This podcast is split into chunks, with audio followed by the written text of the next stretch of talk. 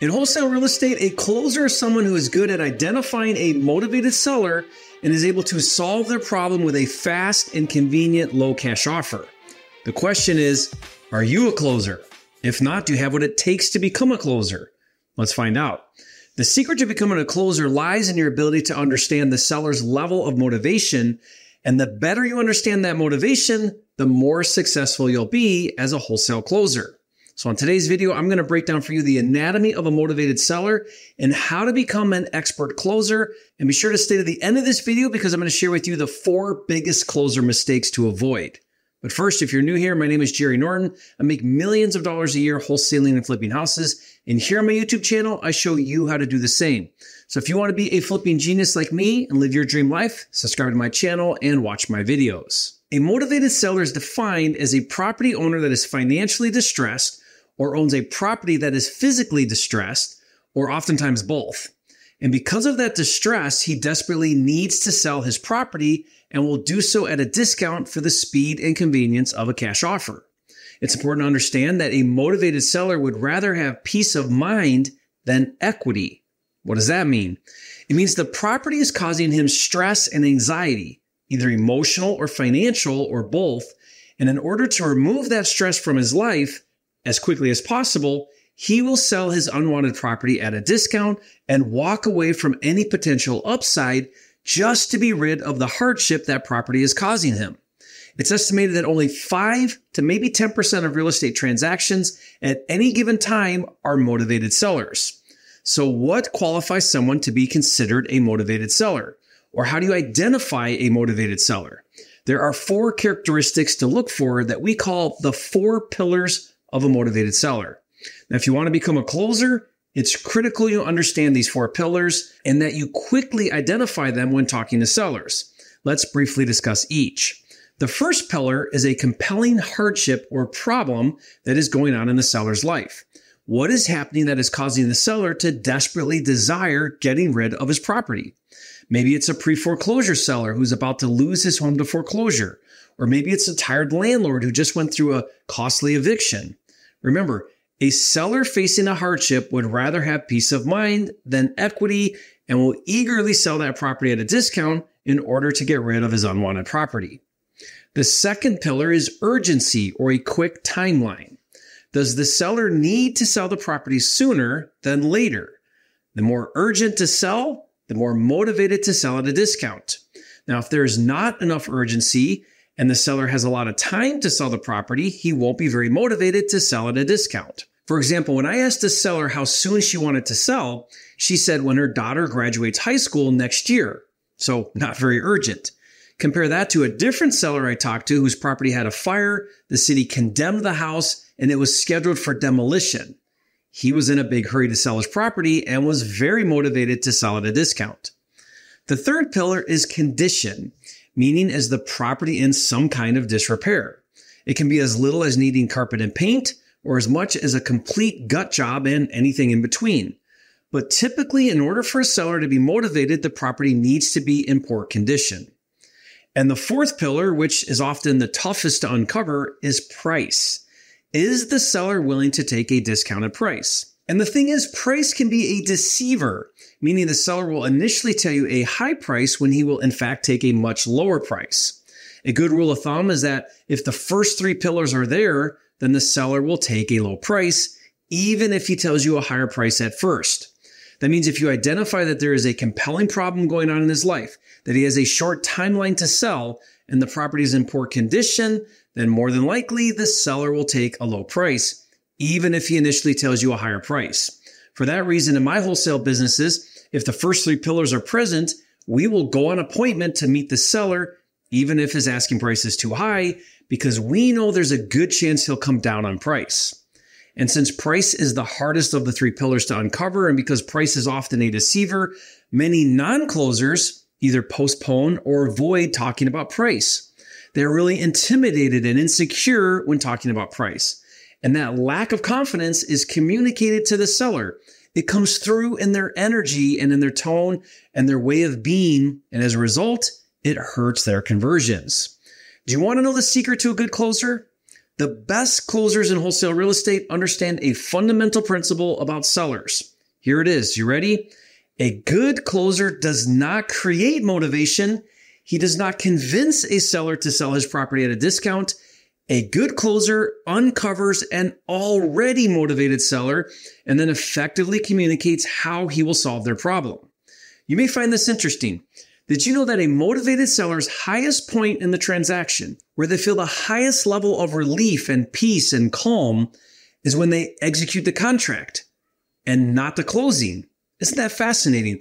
The closing, when they actually transfer ownership and get the money, is merely the confirmation to the problem they already believe you will solve. A good closer is able to help a seller feel confident that he can solve their problem. Now, let me help you grasp the right perspective about closing motivated sellers. If you can adapt this mindset, you will become an amazing closer. It really doesn't matter why a seller is motivated, only that you increase your effectiveness at finding them. All you really need to know is that they exist and that they are all around you. Right now in your market, there are motivated sellers looking for someone to solve their problems. They are the 5% of sellers in the marketplace, and you have one job as a closer to find them.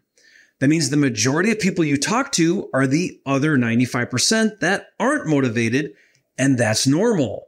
Look, a closer understands that if he makes an offer and the seller doesn't accept it, all that means is they're not motivated enough yet to take that offer, and that's okay. A closer keeps going until he finds the 5% that are motivated. I can't tell you how many people don't understand that.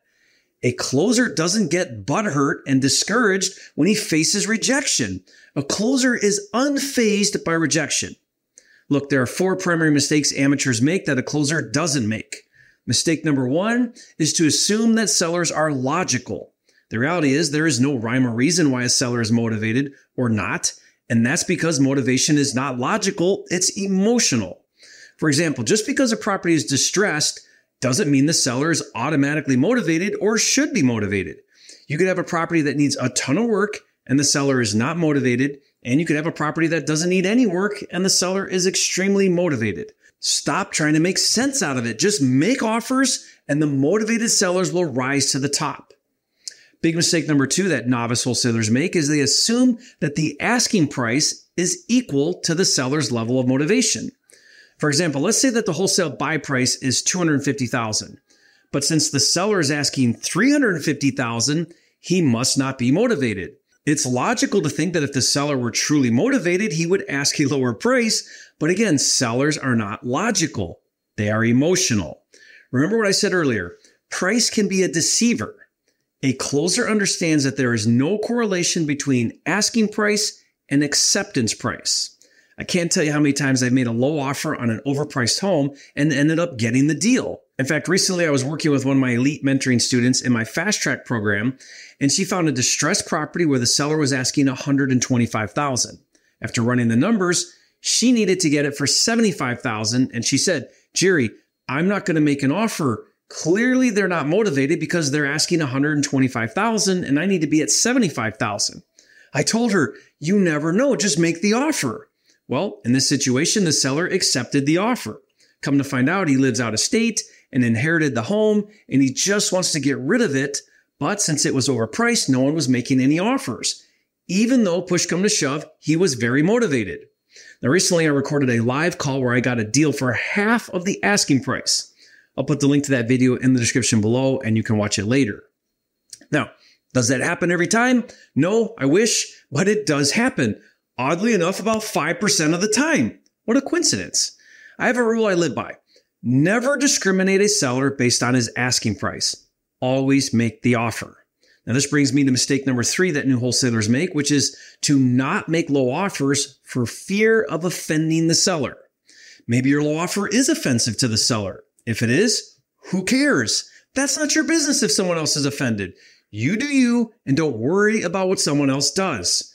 A closer is not discouraged when a seller is offended. I recently made a lowball offer and the seller emphatically said to me, I'm really offended by your low offer. So I replied, Well, I'm really offended by your high asking price, which I wasn't. I was just trying to make a point. I said, Look, I can pay all cash, which means I don't have to qualify for financing. I can buy it as is, which means you don't have to make any repairs. I can close quickly, so you could get $100,000 in your pocket in two weeks from today, and I'll even cover all the closing costs so it costs you absolutely nothing. If getting closure on this property is worth my time, great, let's get it done. If not, no problem, I get it, and I wish you the best of luck. Here's the takeaway always make the offer, regardless of asking price and don't be worried about offending the seller. Mistake number four amateur wholesalers make is they assume that no means no. No never means no. No only means no right now. Motivation changes weekly, daily, even hourly. I made an offer once to a seller who rejected it. Within an hour, he called me back and said he would take my offer. Now I asked what changed in this past hour. He said as soon as he hung up the phone with me, he got a call from the city that someone had thrown a rock in the window and he needed to fix it ASAP or he would be issued a citation. Now that call from the city was the straw that broke the camel's back. He went from not motivated to very motivated in an instant. My policy is to follow up and reoffer weekly until the seller says he does not want to sell or he sells it to someone else. One of my elite mentoring students in my fast track program following this policy, after six months of reoffering weekly on a property, the seller finally accepted his offer. Studies show that 80% of sales are made on the fifth to 12th follow up. Consistent follow up alone will increase your deal flow drastically. So here's what a closer does to find a motivated seller. He puts an offer in front of the seller and he sees how they respond. It's that simple. Now, having said that, when it comes to lead generation, it's important to focus our marketing efforts on leads that have a higher probability of being motivated. For example, let's take a vacant property. And on top of being vacant, the seller also lives out of state. He's also a tired landlord and burned out from tenants. And the property is also in poor condition and needs fixed up. And on top of all of that, the seller is financially distressed and owes the IRS $50,000 in unpaid taxes. So he's hurting for cash. The more issues going on, the higher the motivation to sell and the bigger the discount the seller will accept. Knowing this can be extremely beneficial when deciding what types of leads to focus on in your marketing. Adding multiple layers of distress is known as lead stacking, and it's one of the coolest features of PropWire. Now, if you've never heard of PropWire, it's the nation's largest database of motivated seller data with over 157 million records nationwide. The best part is it's absolutely free to search and download an unlimited amount of data. No monthly subscription and no pay per lead upsells. And one of my favorite features is lead stacking. You simply choose your market, then click the lead type drop down menu, then click the box match all selected, and then choose multiple lead types. Stacking motivation will create a smaller list, but way more impactful. Now, to do your first or next search, just go to joinpropwire.com. And to really help you get started talking to sellers, I have two free resources for you. First, my motivated seller scripts and also my cold calling scripts. Now, I'll give these both to you for free. Check the description box below for the free download links. Finally, a good closer doesn't just have a solution for highly motivated sellers, but also sellers who are not as motivated but still want to sell. So watch this next video to learn three additional solutions to offer sellers. And remember, it's not about the money, it's about having the time and freedom to be, do, have, and give everything God has in store for you. That's what it's really all about, and I'll see you on the next video.